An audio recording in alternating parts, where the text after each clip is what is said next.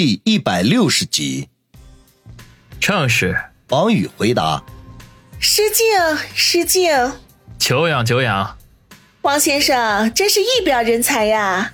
苏小姐，你也不差呀，貌美如花。王先生，你开出租车一定很辛苦吧？凭我自己双手劳动挣的都是血汗钱，谈不上辛苦，不过心安理得。我刚才看见王先生的车头灯都坏掉了。”需不需要我帮你介绍一个修车厂啊？你只管放心，是我朋友开的，肯定会给你优惠打折的，绝对在你经济承受范围之内。不用了，区区一点小毛病，我随便找个朋友就搞定了。你的朋友还挺有本事的嘛。本事谈不上，修个廉价的捷达还不是手到擒来的。倒是苏小姐呀，你这车难道是你的哪位朋友修理的？看来手工也不怎么样啊。嗯，也是啊，这么高档豪华的汽车，岂是平平常常的修车厂就可以搞定的？要不这样好了，我将我那个没什么本事的朋友介绍给你认识，他向来童叟无欺的，保证帮你把车恢复原貌，也不会多收你一分钱的。没那个必要，我这破车啊，我早就开腻歪了，旧的不去，新的不来呀。听说最近还出了一款新型法拉利。而且还是限量版的，明天我就弄一辆回来。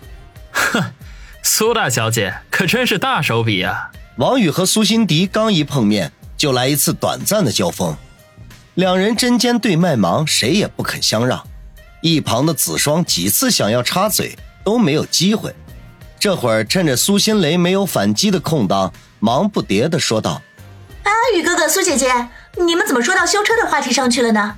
我肚子都饿了，我们还是快点找地方吃饭吧。王宇哼了一声，眼神飘向了远方，对苏辛迪的不屑一顾全都写在了脸上。苏辛迪同样冷哼一声，当转向子双的时候，脸上却瞬间绽开出花开一样的笑容来。小双妹妹，我有位朋友啊，已经在玉林酒店订好位子了，只等我们过去了。不过呢，我这位朋友啊是个讲究面子的人，王先生开的这辆车实在是……啊，不如这样吧，我们先找个地方让王先生把车存好，然后我们三个人开我的车过去，你觉得怎么样啊？他对子双说话的语气不但委婉温柔，而且还带着一丝讨好的味道。子双偷瞄了一下王宇，迟疑问道。宇哥哥，你说好不好？我无所谓，正好想要体验一下坐豪车的感觉。那我们现在就出发吧。苏辛迪提议说。王宇点头答应，转身坐回自己的车上，心中已经有了计较，正好可以趁机将车送到陈六那里，让他帮忙处理下车头灯的问题。他本来以为子双会和苏辛迪同乘一车。没想到他刚把车子打开火，子双就开门坐在了副驾驶的座位上，脸上写满了歉意之色。见王宇把车子开动了，便忙说道：“王宇，你不要往心里去，什么玛莎拉蒂的，还不是代步的工具。如果你想开好车的话，我们也可以有的。”王宇心中对子双有了一些改观，虽然他任性胡闹，可是却没有苏辛迪的那种嚣张气焰。当下说道：“我没有在意。”把车开到陈六的修车厂，王宇和陈六交代了一下，便坐到了苏辛迪的玛莎拉蒂上，打算享受一下豪车的感觉。没想到苏辛迪却拉着子双坐到后面，戏谑地说道：“王师傅，劳烦您开车吧。”王宇怔了一下，耸耸肩，下车换到驾驶位。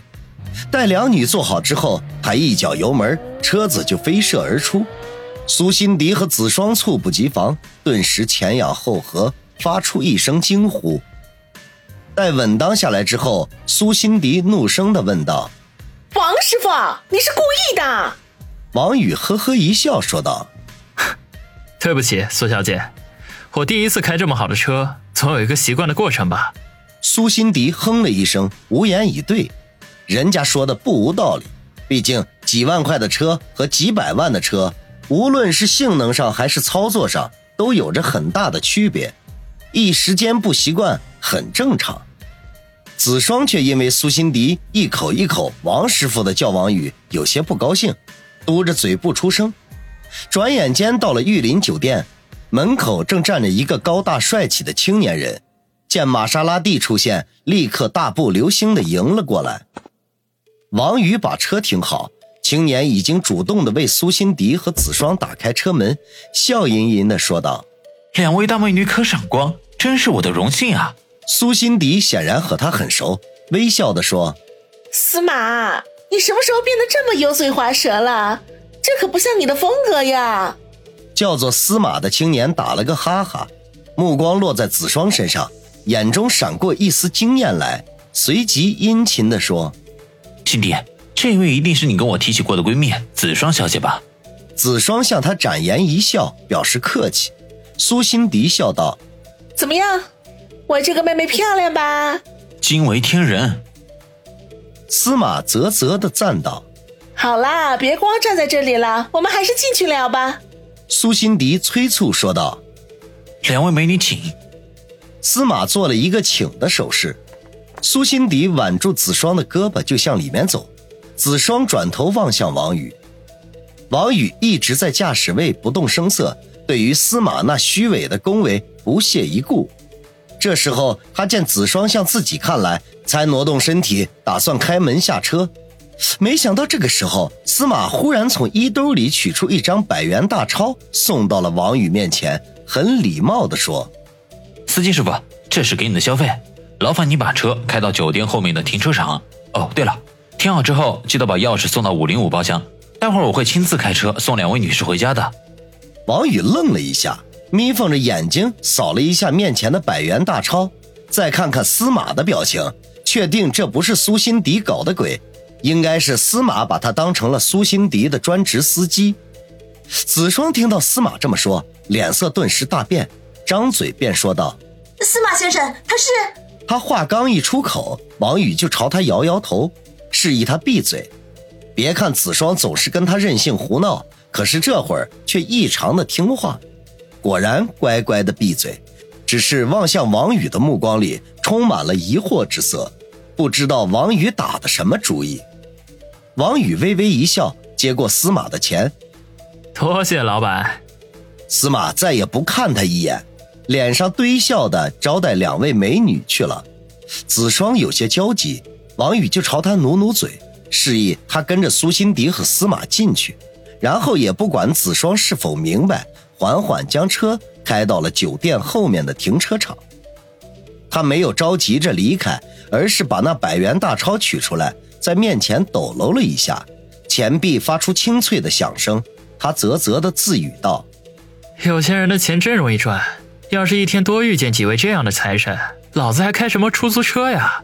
哼，那个苏辛迪在酒桌上肯定会刻意让我出手，我得随机应变才行。他在车上磨蹭了十多分钟，直到手机铃声焦躁的响了起来，他才一面掏出手机，一面推门下车。喂，子双啊，打电话来的是子双。于哥哥，你在哪里呢？你是不是不高兴了？啊，对不起，都是我不好。早知道苏姐姐和她的朋友这么对你，说什么都不会答应他们的邀请的。于哥哥，电话里子双的声音十分的焦急，隐约间还能听到有人走过的杂音。看样子他是在走廊里打的这通电话。王宇心中有些感动，便微笑着说道：“我没有不高兴，不就是帮忙停个车吗？举手之劳，算不了什么的。我马上过去找你们。”